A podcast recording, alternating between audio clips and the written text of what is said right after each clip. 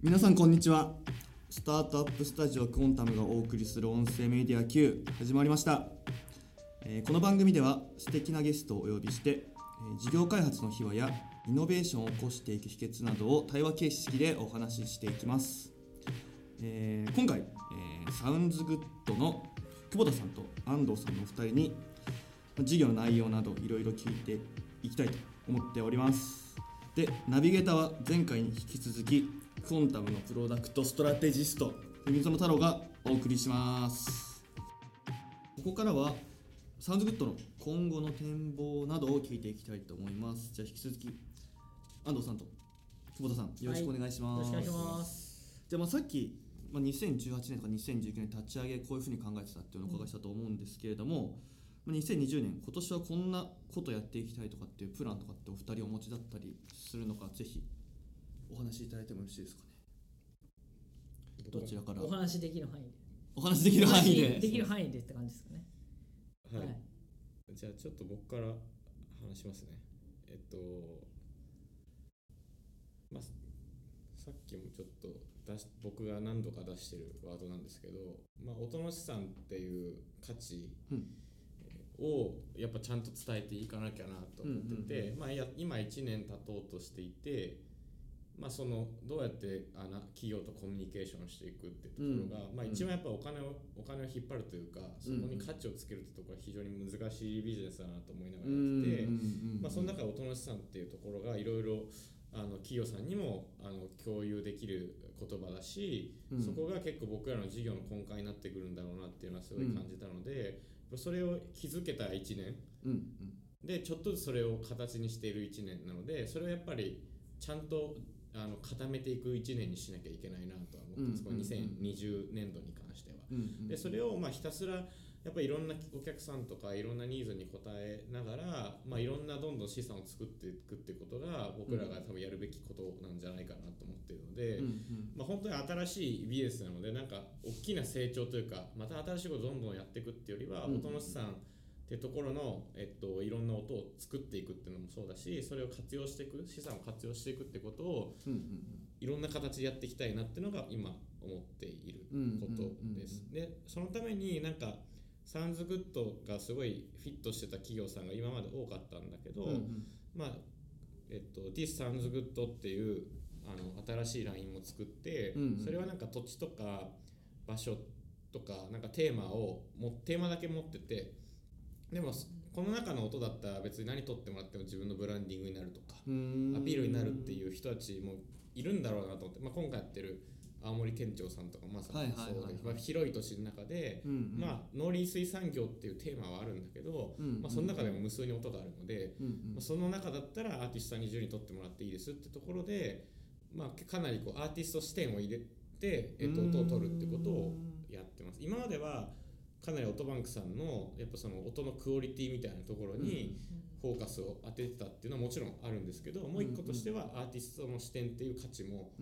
ああるといいなと思うので、まあ、今両方両軸あるんだけど、また違うアプローチで、えっと、その SOUNDS GOOD の価値を上げるやるアプローチの仕方があるんだったらどんどんち新しいラインとして作っていきたいなと思ってるので、まあ、いろんな多分音の作り方とか音の価値の上げ方はまだまだ僕が知らないだけでもっとあるんだろうなってそれが毎毎日とか毎月とか毎年多分いろいろ僕も出会ってこれるところだし、うんうんうんうんまだまだみ皆さんがそんなに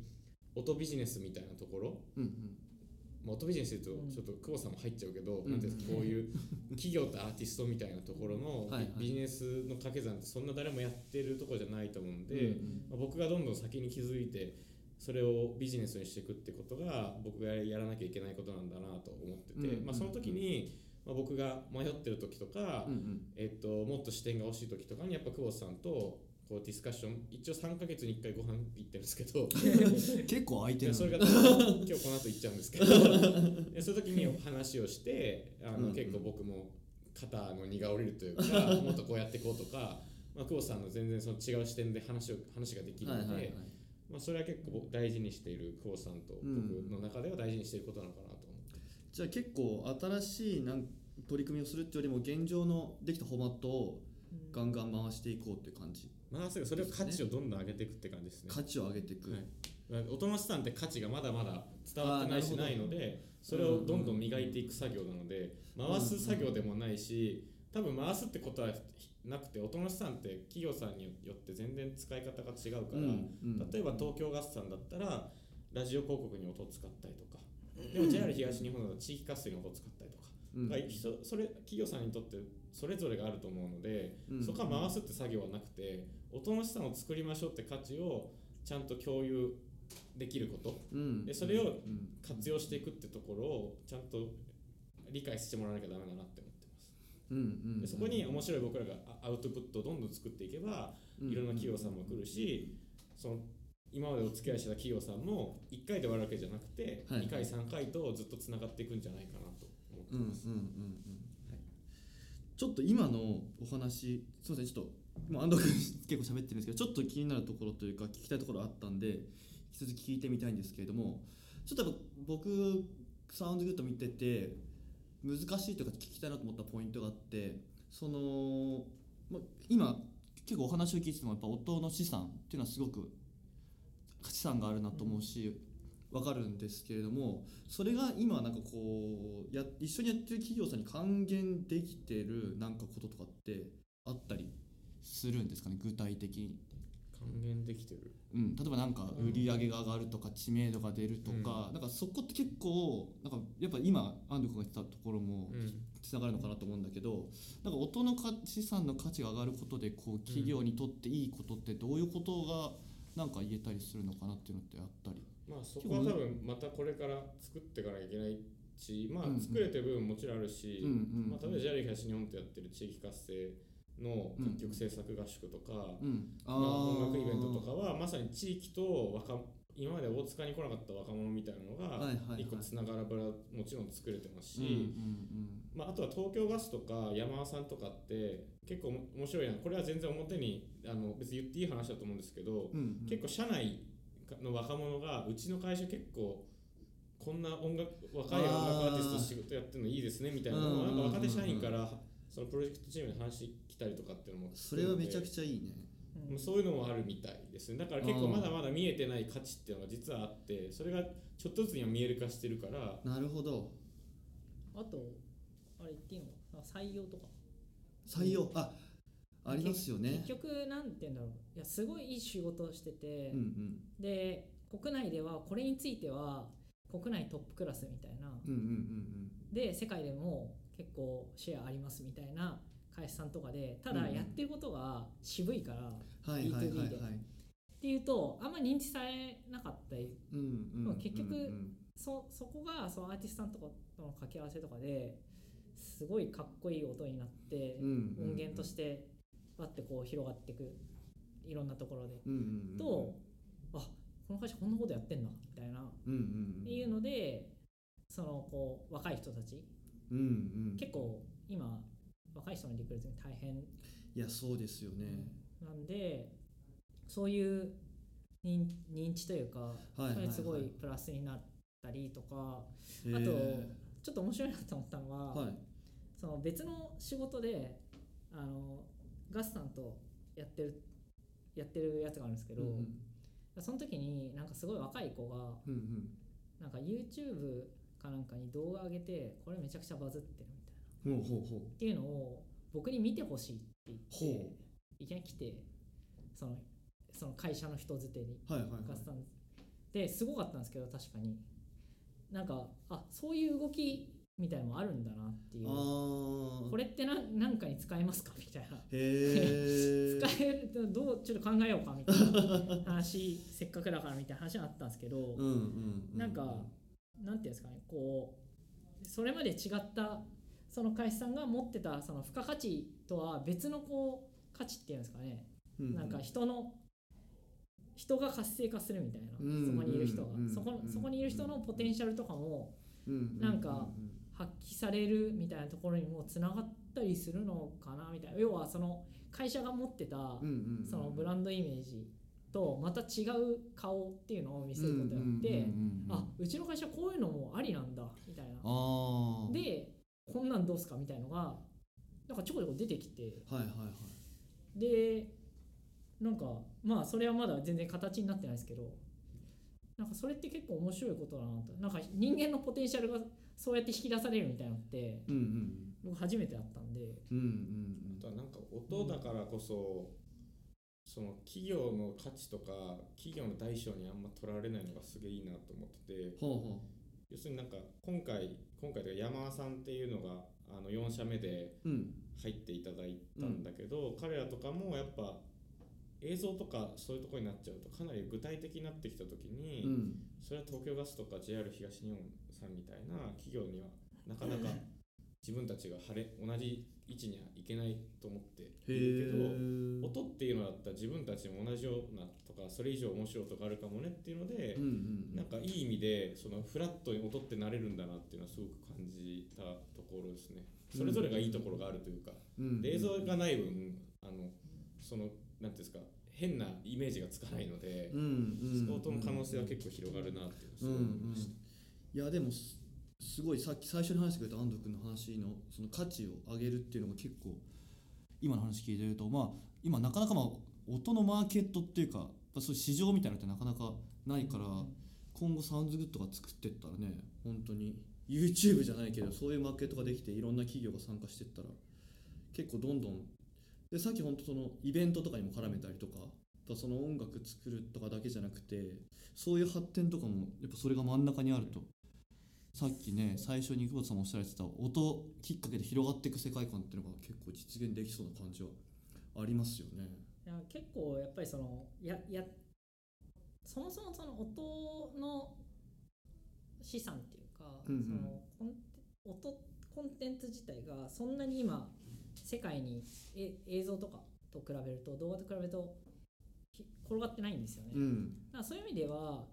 すごいチャンスなんですけど、チャンスなんですよ。でチャンスなんですけどこれすごい難しいのが、うん。さっき話した時人間の耳って繊細なんで、うん。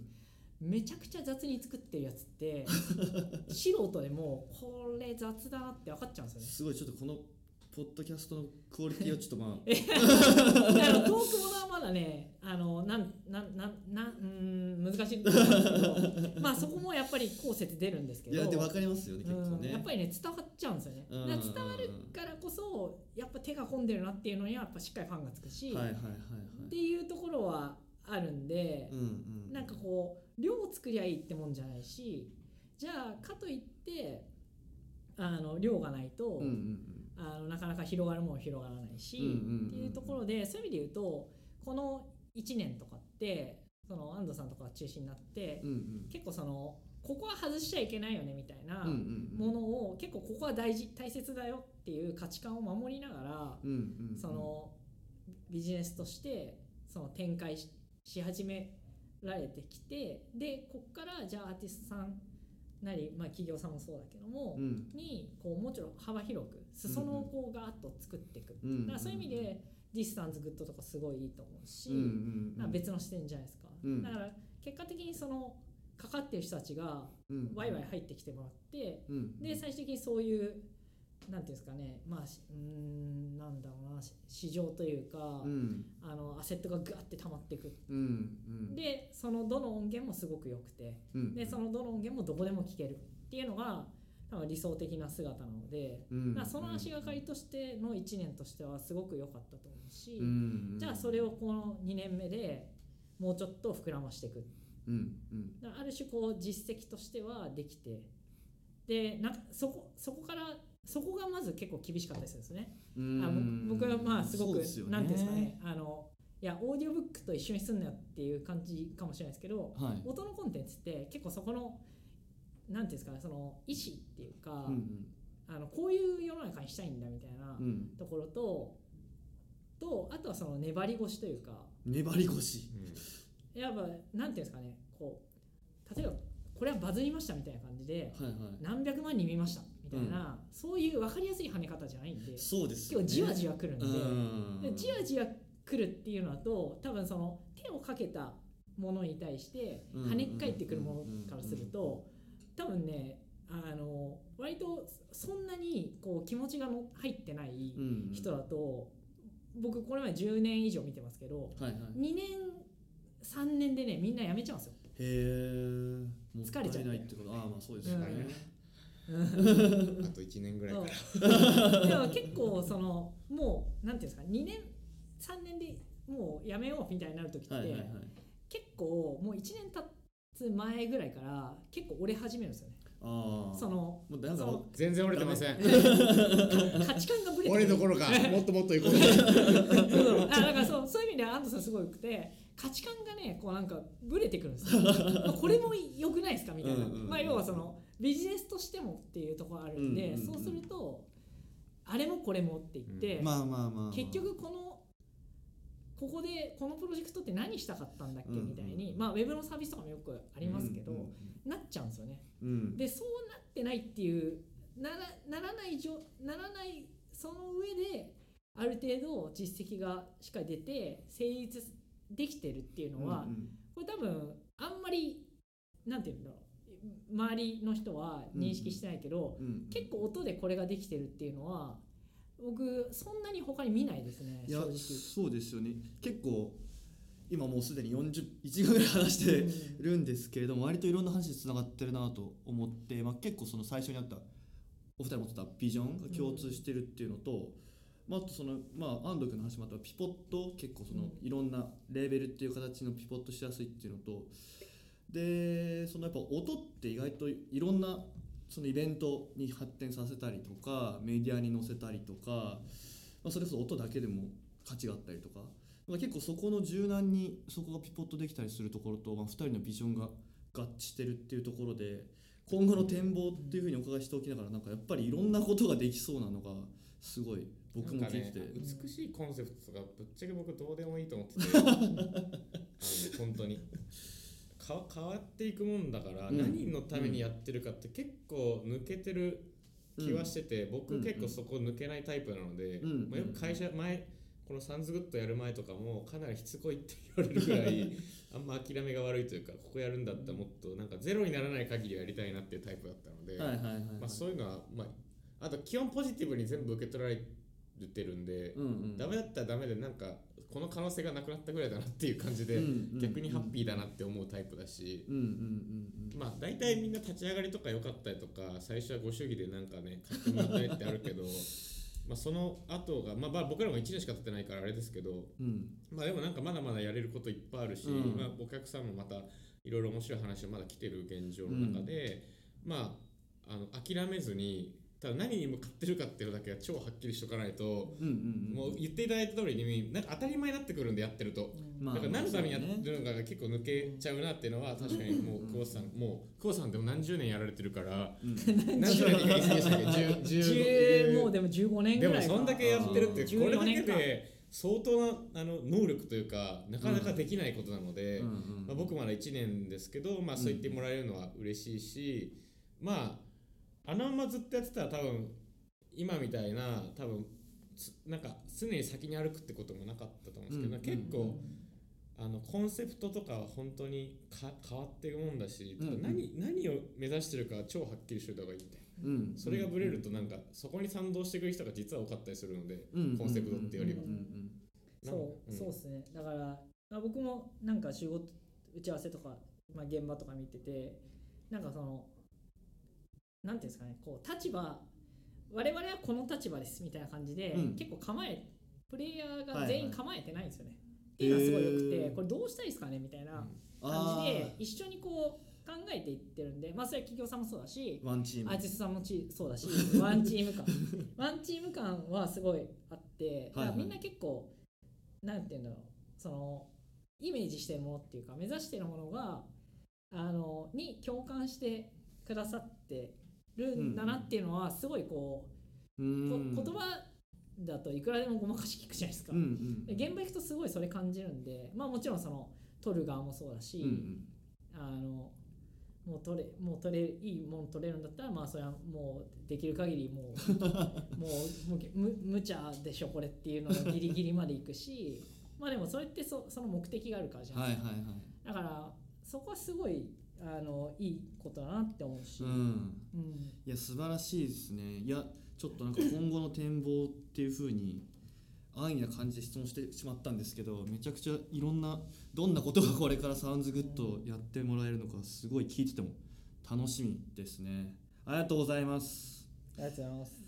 ということでですね長い時間お付き合いいただきました、えー久保田さんと安藤さんありがとうございあます。りがとうございます。ちなみにサウンズグッド情報みたいなみたいな時ってえーっとインスタグラムとかツイッターとかフォローするといい感じですかね？一応まめに更新してるんで。インスタツイッターフェイスブックフォローしてるとでもめちゃくちゃよく見ますよね、うん。フォローしてる人。はい。それはね Google でなんか SOUNDS GOOD で調べれば。あ SOUNDS GOOD だといっぱい一応商標僕らが取ってるんですけど、うん。 SOUNDS GOOD レーベルで入れてもらえたらすぐ出るあ了解です。じゃあちょっと気になる人はねぜひサウンズグッドレベルであとイベントとかも結構やってるんで皆さんぜひ遊びに行ってくれたらと思います。